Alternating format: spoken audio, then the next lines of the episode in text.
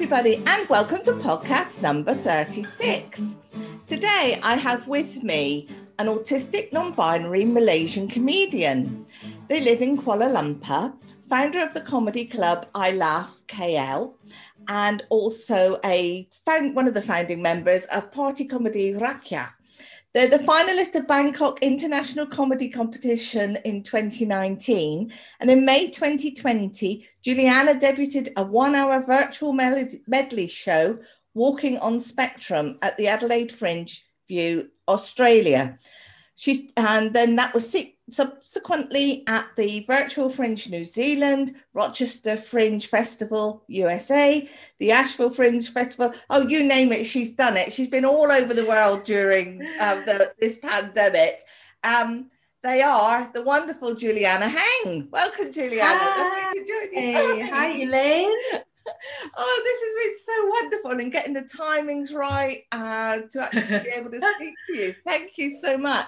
Because we met just before in 2019 you came over yes. to the UK and we yep. had that chance meeting where we gigged together and yeah you were hilarious and um, I followed you since so but you weren't always a comedian where you, you actually studied to be an accountant yep so which seems a long way from comedy so yeah why comedy no, that's a very good question because, uh, well, in Asia, a lot of us, when we study, we, we I mean, we don't really study what we like. We study what pleases the Asian parent, you know. so accounting is something that uh, Asian parents love, you know.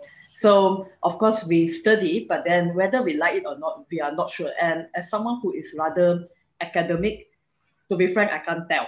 Yeah i can't tell because I, I, I can study not a problem. But when it comes to working that's when i know that oh no what is this? This is terrible.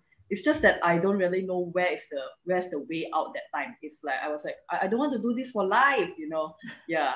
So so it's like there begins a little process of uh, searching here and there to and somehow takes me quite a long time to actually find find comedy yeah to, to realize that I don't like accounting is a realization, and to realize that I, I want to do comedy is an realization. So it takes a bit of a long walk as well. Yeah.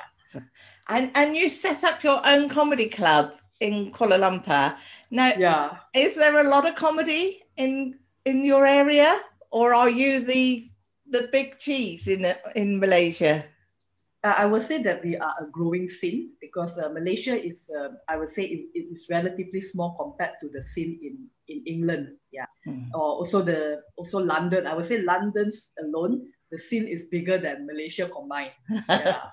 so... Yes, because we only have two comedy clubs. Yeah, two comedy clubs. One is the Crack House Comedy Club, another is the Joke Factory. But there are a lot of other independent show producers, which I believe. Um, Healing Comedy Club is also one of the independent producers where we just uh, we, we decided to do more comedy. So we set up our own like do our own thing, like rent, rent a place, and then we start running. Yeah, so that's what I'm doing in KL. Yeah, I, I don't have a physical establishment, which at the moment I'm thankful for because if let's say I really have a physical establishment, the pandemic would be very very hard on on me. Yeah, mm. and all of us who, especially the venue owners, because nobody can come to a comedy show. Yeah. So at least mine is without a physical establishment, so I can decide like either I don't do it, I mean don't do anything, it's still fine, or either I can take it virtual. So for me, is I think I love international connection. That means I love having different pe- people from different nationals to nationality to be on my show. So I think going virtual is a fun thing to do. Yeah. yeah. And I think that is one positive that has come out of the pandemic that comedy has become more global and you can yep. travel anywhere that you want to to do comedy without, yes. without it costing anything. yeah, no need visa. Ah, yeah. No, I think UK is fine because UK, um, UK we used to be colonized by the English, so there's no problem. We can we, with a passport we can just go in into United Kingdom for six months. Yeah, and after that we have to go back home. yeah, but but it's comparatively longer compared to United States and all, where it's very much shorter when because yeah, we have not much of a, not to say we don't have diplomatic ties or what. I mean, there are things that are still being working out between my nation with uh, with US, so we, we cannot stay that long. And there's a lot of paperwork to complete if I want to get to, to US. So when I do virtual shows in US, it is like a kind of like a steal, you know. It's like I can just turn on my laptop and hey, I'm in New York. yeah. and, and you openly um, um, promote autism. You've had problems. I, I was reading your poem Autumn, which mm. um, I had, which was absolutely amazing. And people, you need to go on YouTube and find Autumn by Juliana Heng because it's so beautiful. And I think it made me think because I don't think people really appreciate what all what you go through having autism. So would yeah. you like to talk about your um, how the how your walking on spectrum came about and autism in the comedy world. Ah, that's very very very awesome. So when I first started off uh, comedy, I I used to be quite stuck because I I, I mean I'm been in comedy. This is like third year. I mean going into fourth year by. So my first one and a half year, I'm struggling to find things to talk about. So I I ended up just thinking, okay, this may be audience because when I stay in Malaysia, uh, we hear all kind of people uh, saying stuff and also a lot of them they talk about relationship, they talk about um, things in the bedroom, they talk about all kind of things. But the but the only problem is I don't really have much of this uh, this kind of content because I I'm a loner. You know, I just like staying at home, playing my dog, you know, this kind of stuff. So I don't have this kind of topic. So I'm like, okay, let me just follow them blindly, you know. So I ended up making up a lot of uh, stuff that that don't really matter to me. They, they can be funny, but they don't really matter to me. And they also can come across to audience as unreal. So for one and a half years, I'm struggling. I, I hardly get any laughter on stage. And, and but I, I also don't know why that's the worst thing, you know. So you I still think that I'm funny in spite of bombing, you know. So so that is quite awful. But it takes me a bit a while. And then some of the comedians start um, chatting with me like, like, what's up? Why you seem to be the person who is like always always happy, you know, in life, you know, and and being a very happy person on stage is not very relatable to the audience, to be frank. So, so I was like, no, no, that's not true. I'm, I'm not really that happy. I'm from a dysfunctional family. Uh, I'm on the spectrum and I'm also queer, you know, that kind of stuff. So I find it very hard to fit in, especially in East Asian, uh, Southeast Asian society, Malaysia. And they were like, why didn't you say all this stuff on stage? This is, this is so weird, you know, so interesting. And why didn't you say anything? You're saying stuff about how interesting your dates are when we clearly look at you. We don't we don't see you as a person who who does that, you know. So the audience can sense that if we can also see that. So for me, it's like, oh, okay, so that means it talks about so comedy is all about being real, but unfortunately, it takes me one and a half years to realize that it's a very long time. But I'm glad I didn't give up because at any point of time, I could have given up because uh, bombing on stage can be quite an awful experience and also awkward. Yeah, but for me, it's I, I didn't. I just think, yeah, yeah, yeah, you know, every week I get to go on stage. Yeah, maybe my love of stage actually encouraged me to go that far. Yeah. So I started digging into my my life to find out. I mean, of course, it started off quite rough. I talk about about my dysfunctional family, but it wasn't funny because I, I have some like dark humor in it, like that. And I don't have the skill to write those kind of stuff, like about how my mom and my also sometimes the audience was as shocked, but comedians they actually like surprised they like, hey, we kind of like that content because we see there is a lot of truism in what you say, but you may need to learn how to write write jokes first. I mean, start from writing jokes about things that are real in your life, and eventually you you can move into dark comedy where when you are more experienced. And also, I was like thinking about when I talk about autism, it also takes me a while before I uh, I come to that topic. But for me, that time I was like, how did I actually started speaking about autism? Is because I have been performing on stage for a while, but I realized that I, I mean, I don't really know what the audience want. I cannot read their body language, face, and, and all. And this is actually mentioned to by a comedian to me because he was always taking notes at the back. And then he asked me, he said that, do you, do you actually know what the audience are feeling about your stuff? Like how how are they responding to your and then I said, to be honest, no. And he said, ah, that is the problem because a lot of comedians, the moment they know that things are not landing on stage, they are able to tweak it immediately or at least change topic or, or just run off. But you seem to be having a script for that day and you just go like a train, you know, you just go follow all the way through without even evaluating the, the stage, the audience in front of. And for me, it's like, yeah, I, I, I can't, I don't really know what they want. And it is true until today also, I cannot tell. It's like on stage and all, I can't tell. And he said that uh, you might need to just, just check to see whether you could be on the spectrum, you know. And, but this term on the spectrum is not new to me because when I was working in accountancy, um, I also struggle a lot. I struggle a lot when it comes to instructions. Like people give me verbal instruction, my boss gives me like instructions to get something done, and I will miss a few instructions. Ended up the work is very far away from what they want, you know. So, and of course they get upset and all. And also when it comes to gelling with my colleagues, a lot of times uh, my, my boss will say that uh, you have been here with us for almost two years, but why, why aren't you mixing well with your seniors, your whatever? There is an intern who is here for only two weeks and they are best friends with the department. You know, it's like um, the time she's like saying that, and you also tend to be someone, you are not dumb, you are pretty smart, you know, that's why I hired you. But the way you do things, you seem to be like you're you're just processing, you don't really like the way you think it's different. I mean, I mean she didn't say that of her, but she said that it's as though you're a robot.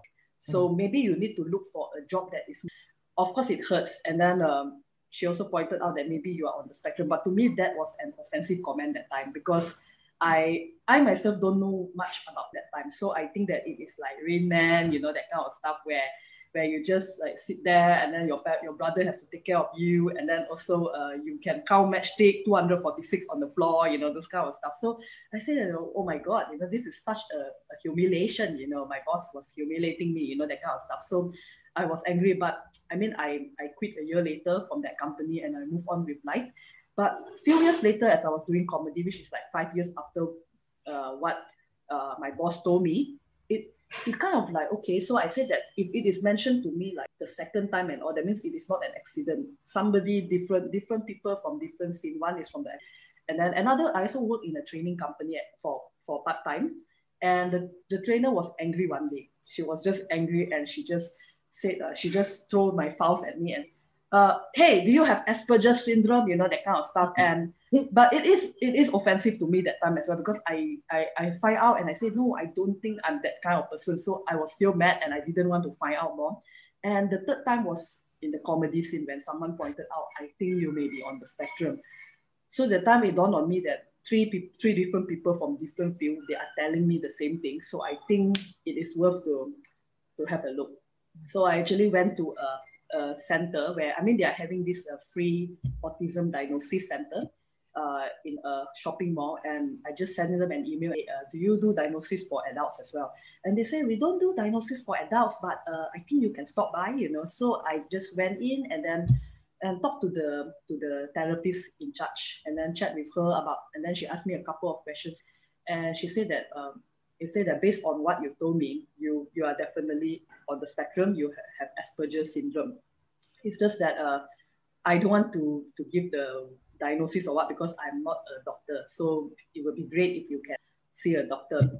But for me, is I'm not ready to see a doctor that time because well, I mean, it's not cheap to actually get a diagnosis. In government hospital, the wait can be very, very long. And especially when you're just seeking a diagnosis, you're not really, it's not an emergency could take much longer. So that time I said, uh, it's all right, let me just figure out my way. So I start reading up extensively on autism and, and understand it. And I, and I found so much of answers uh, in my life. Like, oh, so this actually happened even in my past, not just at work, in my past interactions with people. I was like, oh, so it, it jive and why do I feel uncomfort in some things like let's say there is too much of a loud noise and bright lights why do I feel like uncomfortable and I actually found a lot of answers. So I was like, wow, I mean, this is great. And through there, uh, but unfortunately, that time I do thought of quitting comedy because I was like thinking, oh no, you know, if let's say I'm going to, at this rate I'm going, uh, I don't think I will be, I mean, compared to the rest of them, I can be working very, very hard, but I will never be as good. So that time I was a bit sad and I went into poetry. Yeah, so I just went into poetry for a short time and then they say, okay, write something about your life, you know, the kind of stuff. And then, and uh, one good thing about poetry is uh, you don't need to be funny. So you can be as sad as you want, as angry as you want, or or any emotions that you're feeling. So that time I just sit down and, and I write. That's how I written autumn. Yeah. Uh-huh. So I write a lot and it drills down deep a lot into my life, a lot of life things. And that's when I was like, hey, this is interesting. It's like, why didn't I talk about this on comedy before? So I actually, what I did for Autumn is to, to write it as, so the poetry actually kind of like become a setup and I just need to look for the punchline, you know. So that is how I, I come about. Uh, I mean, it's kind of intertwined. That means I don't really, I mean, what happened from autumn actually leads me to come back to comedy. Yeah, that is very interesting. Yeah. So that's how I do uh, autumn. I mean, and also um, about my autism. But uh, last year I do decided to get my my autism diagnosis because it is always good to have it validated by a professional rather than to just like going on an assumption mode, you know. And yeah, so my doctor is like saying that yes, you definitely have traits of being on the spectrum because at first when they look at me, they think that I'm too normal. Yeah, I look very normal to be on the spectrum. And they just say, Can you give me a bit of the time? I just need to maybe run through your video, your comedy video on YouTube, you know, that kind of stuff.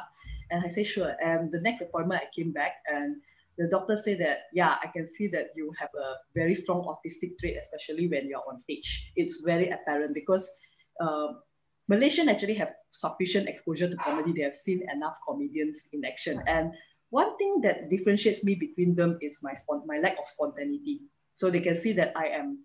It's as though I really. I mean, the jokes are good. Don't, don't get. Uh, they, they, they didn't get that wrong. It's like the jokes are good, but they can see that I, I learned something and just perform on stage. I did not like that really, it's not like a real time. They don't feel that it's real time. They feel that it is like, yes, this person is like a theater actor, but in a comedy way, you know, that kind of stuff. So it's pretty interesting. But still, because they say that my kind of spectrum is pretty rare, so they will still need to continue to do some research on it before they can actually like formally give me a diagnosis. Yeah. And speaking about walking on spectrum, that is how that's in, interesting. It happens during the pandemic. Yeah, because that time, well, we are all stuck at home and there's nothing to do. And uh, the time virtual comedy kind of just started up a bit. So I've been performing for a while. And I realized that, okay, I mean, I, I saw this uh, Adelaide Fringe uh, pop up in my window. Yeah. Well, I mean, uh, all this, what, what they call this AI, they are pretty smart. They know that uh, because that time I thought of going to Edinburgh Fringe uh, in August 2020, but unfortunately, nothing worked out because we cannot even get out of the country. And Edinburgh Fringe was subsequent. Mm. So that time I'm like, okay, you know, now, uh, but somehow because uh, I think uh, I think this AI stuff they can really read us well, so they come up Adelaide Fringe, whoop, pop up, and I click, you know, I click and see, okay, what is this Adelaide Fringe about? This is very interesting, and I realized that, oh, okay so it is you can produce any show because we want to encourage you all to create content uh, regardless of the pandemic situation.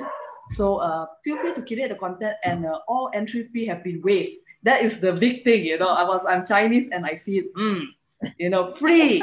Are you sure? You know. So I just apply. I say okay but the time I don't have the content yet. I will be frank. I don't have the con- content solidly yet. I say, okay, I nail down the time. I already trying up. Yes, awesome. I'm signing up for a fringe show, you know. And I, I say walking on spectrum because uh, that title is like because well, I mean the I'm I'm kind of like on the multiple spectrum. I'm not just on the autism spectrum. I'm also non-binary. So uh, that's technically on the gender spectrum as well. And also the last spectrum is actually the emotions that I'm having. I'm also having a very wide spectrum of yeah a lot of people only see one side of my emotion which is like that so, but I, yeah I, but that's a lot yeah you're truly inspirational though and i think you a lot of there are i have met comedians on on the spectrum who don't say anything and you're out there and you're like proud of it. I think that is, that is brilliant. Yeah. I admire you for your ability to actually say,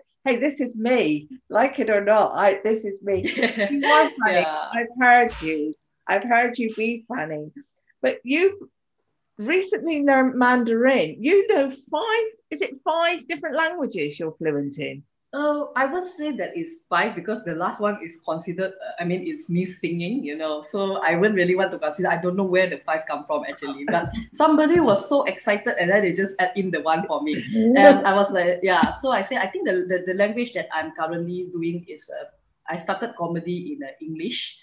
Yeah. And after that, uh, subsequently, because for television purpose, well, in Malaysia, they usually produce content in the national language So I have to perform in Malay. So I started translating all my English work into. And after that, uh, Chinese. There's this girl called Chin Wan. Yeah, she she's from I think uh, cannot remember. She's from Xi'an, Xi'an, China, and she's actually based in London. Yeah, so she's like, okay, I think in this pandemic, let's uh, let's reunite all the Mandarin speakers across the globe. You know, so I was like, it is pretty cool, you know, because I do speak Mandarin. It's just that I haven't done comedy in Mandarin properly. So I say it's okay, let's do the same thing. Let's translate my set, you know, translate it into Mandarin.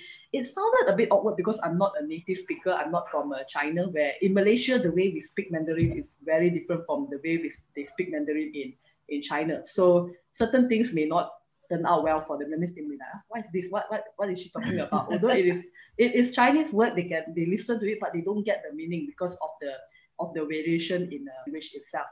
So that is number three. So and then I have performed in my dialect uh, Hokkien. So Hokkien is a branch of Chinese language, but it um, it's different. It sounded very different. Structurally, I think it's similar, but the words are all different. So uh, it's a dialect of northern Malaysia. Yeah, and the fifth one is uh, if let's say they count my singing, so I sing in sometimes I sing in the Hindi, you know, just for the fun of it in my sets. So if let's say you count that, that is five languages. Lah. But in that case, if let's say you want to count singing languages, I can also include Japanese and Korean. I sing Japanese and Korean songs sometimes. So I was like, okay, so that means I'm kind of like a polyglot, you know. But I don't I did not really, to be frank, I'm not really a master in in most of the language. I mean I can speak, but if let's say we want to say like are you of a broadcasting standard? You know, like you know, broadcasting standard where the Mandarin is really precise, the BM Malay is precise. Uh, unfortunately, I'm not that kind of precision unless I, I have to still go through the hard work of making them very precise. But if let's say you say communicating, no problem at all. Yeah, I can communicate in uh, in four languages solidly. And the singing one, no lah, I don't understand. I just sing only. That I don't understand the language. Yeah, I just read the Romanized version. Ah, hey, give me the Romanized version. Ah, then I can just ah, you know, then yeah, it, it counts already. You know, yeah. But those native speakers, they will know. Hey, she have almost of the pronunciation wrong. You know, but people who don't know the language, oh, it sounded awesome. You know how to sing in Japanese. You know how to sing in Korea. You know, it's like yeah. So, and and your dog, your dog is now your companion your your your dog. Did you? Am I right in thinking that you found the dog, or the dog found you during the pandemic? Was it a stray? Um, it's actually not a stray. It belongs to another tenant downstairs. Yeah. So ah. my my my housemate. I mean, okay, we in Malaysia there's something called there's a concept called townhouse where they can be two families staying but they never meet each other. So the the family downstairs they rear this yeah, this dog. But unfortunately, they are they, they actually put him in a cage because they are restaurant owners in Malaysia. They are busy. That means early morning they go out to work. At night they will go back home. You know, after like midnight only they reach home. So they don't know what to do with the dog. So they say, oh, okay lah, never mind. We just put him in the cage and see see what what happened lah. And then we will feed him on time. You know, and but the thing is, when my when my housemate first moved here, I moved after her actually.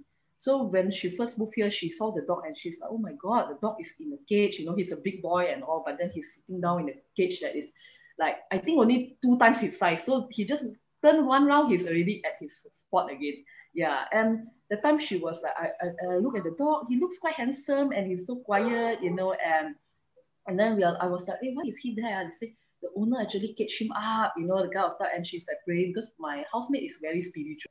She believes in the law of attraction giving positive vibes. So she's like always giving the dog image. He will be free. He will be awesome, you know. And she also tell me that uh, Juliana, uh, we are the dog is going to stay with us um, not too long. You know, he's going to be with us and all.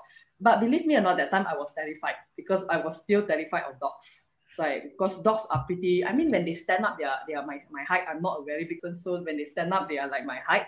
So um, and when they bark, I will like ah you know. So, so that's why I'm afraid of dogs. So I'm not too keen on the idea when she said, okay, Juliana, um, this dog, uh, one, I mean, in a while he'll be staying with us. He'll be walking around the house and enjoy with us. You know, I, I don't I, I I don't like it. I was like, you know, why is a dog in our house? You know.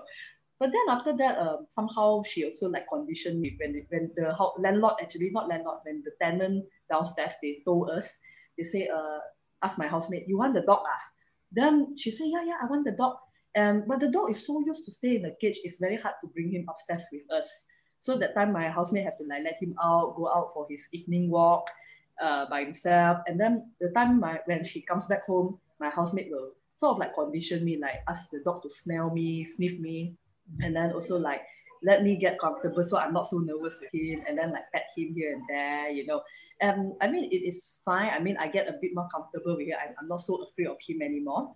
And then after that, I, I, I took a trip. I fly to UK. And the thing is, UK, uh, ah, you all love dogs like mad. I noticed that everywhere on the train, there's dog in the in on the roadside, cross the road, in the parks, all dogs, you know. And every house that I stayed that time, like uh, I actually stayed, I think like three, I mean two houses. I, I stayed there. And then I realized that all the houses that I stayed have dogs. And then well, on Christmas Day, they bring their dogs together. You know, it's like, I was like, I'm glad that at least my housemate conditioned me a bit with dogs because if not, I would be freaked out, man. Dogs are everywhere in UK. I was like, oh my God, it's like in the train, everywhere, you know. They're walking among us, you know. So I'm like, okay, I think that is where I actually elevate the fear. The, the fear of the dog is like eliminated after the UK trip. So I have to be thankful about the how UK people love dogs because they are so well behaved. The dogs there are like wow, you know, it's like it's like and there's no stray dogs. Everyone the dogs are all being taken care of. If let's say they are stray, they'll be sent off for mm. to a foster to be foster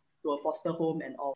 So I was like, oh, that's wonderful. So when I come back, and unfortunately the lockdown happened, and my and my housemate decided to, to train the dog lah. Like she said, hmm, I think I'm also working from home. Let me see whether can I uh, toilet train this, you know. So she eventually bring him up. I mean, we have to lure him out. He loves the cage very much because he has been staying there for three years. Uh-huh. So he has to like we have to actually like bring give him treats, you know, to get him out of the cage. and the moment he's out and enter the house, we close the door. Ha! And then he's like, you know, yeah. But he adapted very quickly, lah. So eventually he's like walking around in the house. And then like one year later, he even started like because at one point of time he used to be very quiet, but nowadays he vocalizes a lot. He's like, you know, you know, he does that and then he barks very loudly as well.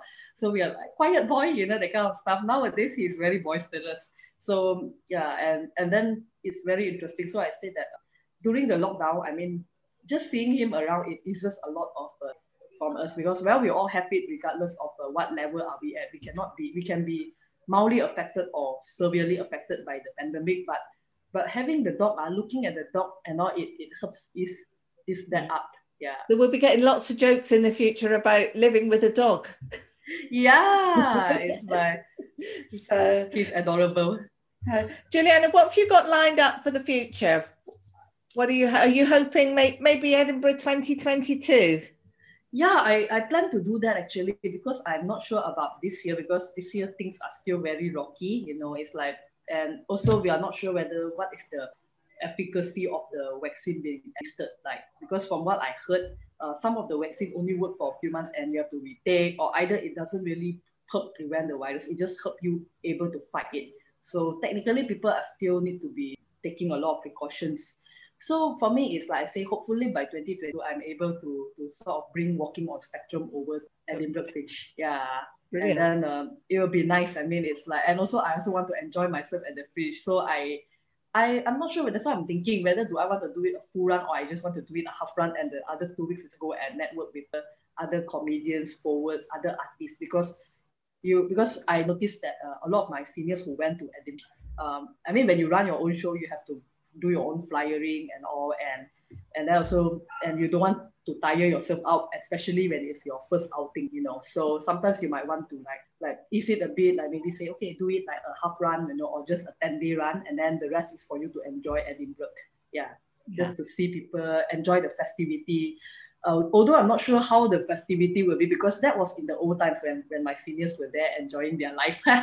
they were all enjoying and they said that oh, it's awesome, you know, the kind of stuff. And then, but now with the with the pandemic and all, and then I'm not sure what is Edinburgh Fringe uh, direction as well. Because if they have virtual, of course I will also do virtual. yeah. it's, it's like it's, it's, it's easier. I mean, because uh, logically, I mean financially, I'm, I'm still not up to go for to Edinburgh for a long time. That means if I go also it is only a few days. And but when you fly half of half of a globe to another part of the world, you don't want to just do like one week you want to do a month so for me is i just i want to be there for at least a month to just look at edinburgh as a city you know and and then also explore the place and then the people you know so for me, I don't really fancy like uh, that's why you know when all the tour companies they have all kind of travels where you can go to ten places in ten days, you know those kind of stuff.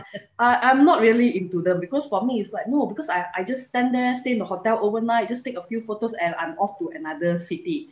I prefer to like stay in a city for an extended period of time. That means even even if it's 10 days, that means London for 10 days. I'm also happy happier than going to 10 places. Yeah. Because at least I can firstly get adapted yeah get adapted to the place second thing is also to enjoy what the place has to offer yeah rather than to rush through and you don't even feel anything and i also managed to use the train train system in london and train is actually my favorite thing i like i like studying train in every countries that i go huh? so like yeah in malaysia and then when i'm in singapore i'm like hmm okay i look at the train structure takes me like one one day and then i'm like be familiar and then Bangkok, I also went and then I also checked, learned the train structure as well. Taiwan, and then a few just to understand how they are, which stations they, they go to, and then how we can get to, to places. London is very interesting. The train is a bit tricky. It takes me a while to, to figure out how to use it in a week. yeah, it's a bit long because I noticed that there are so many the stations intertwined. That means you cannot like oh, I'm tired, let me just sleep, you know, sleep, and then you miss your station, you know, no joke. It's like it's like after every three, I mean, you have to change at least two to three lines to get to a particular place. And it is, and for me, is I thought that the time I thought that uh, there's this place called uh, Victoria, and there's another place called uh, Charing Cross, if I'm not wrong. There are two places yeah. So I thought that uh, they are the same place. That's the worst thing. That's the worst thing. So I said, yes, let's get to London Bridge. And uh, I thought London Bridge and Victoria are the same place that time. So I, I said, okay, now let's go to Victoria. And then good luck. Actually, the place that I go for the first day is, uh, I think that place is a King's Arm. It's in there. King's Arm at the, the Borough. It's like, oh, yes. yeah, run by run by this guy called Louis Louis Sheffer. Yeah think he's a New Yorker who is actually based in London. So that time I'm supposed to get there like, hey, you know, it's only like for my house, it's like we take a train. I'm supposed to reach there like very quickly, like within half an hour, I should be there. But good luck because I take the wrong track. I ended up have to take a long track. So I reached about an hour later.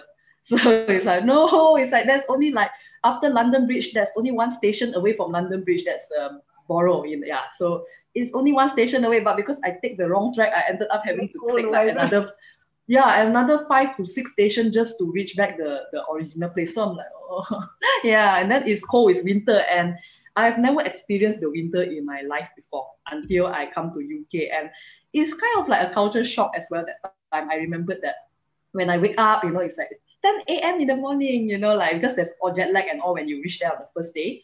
And then I'm like, okay, pretty cool, you know, I walk around. But when I say, okay, open mic is 8 o'clock, uh, 8 o'clock, then uh, I mean 7 o'clock. Uh, I think by, by 6 o'clock, I need to get there. So I say, now let me take a nap until like 3 o'clock, you know, here and there. Because I was, that time when I reached, I straight away catch a cold. Yeah, I catch a cold on that day itself because it's very cold. It's like compared to Malaysia, Malaysia is always hot and humid. Yeah. And this is winter. So it's the opposite weather. So my body is also taking time to get used to it. Then I said, let me nap first. And then I woke up, uh, it's already 3 p.m. And then I say, oh my God, 3 p.m., but everywhere, it, but it's outside, it's dark, you know. it's already dark at 3 p.m. I'm like, ah, where is this place? Why is it dark at 3 p.m.? You know, and after that, uh, only I realized that, oh, it's winter. That's why the, the day is shorter in, in London during winter. So I was like, oh crap, you know. So next time, if I want to go for holiday, I also wanted to travel to a few places in, in London. So I say I have to make sure that all my photography all done before like three o'clock. If not, it's all black already, all dark. Yeah, so definitely come in the that's summer, interesting. Like, definitely come summertime. Yeah, I, I want to come to summer. I mean, I think that's when Edinburgh is having their their shows too, all in summer, where people are happy and can gather, and it's not as cold. You know, yeah. So I'm going to finish the podcast now. Stay on the line, and we'll, we can carry on talking. And it's been absolutely wonderful everybody out there who follow her on Facebook, Instagram, and she's on lots of live shows. So give her a listen, tune in and listen to her. Take care, everybody. Thank you for listening. Thank you, Juliana. It's been a real pleasure. Thank you. Thank you, Elaine.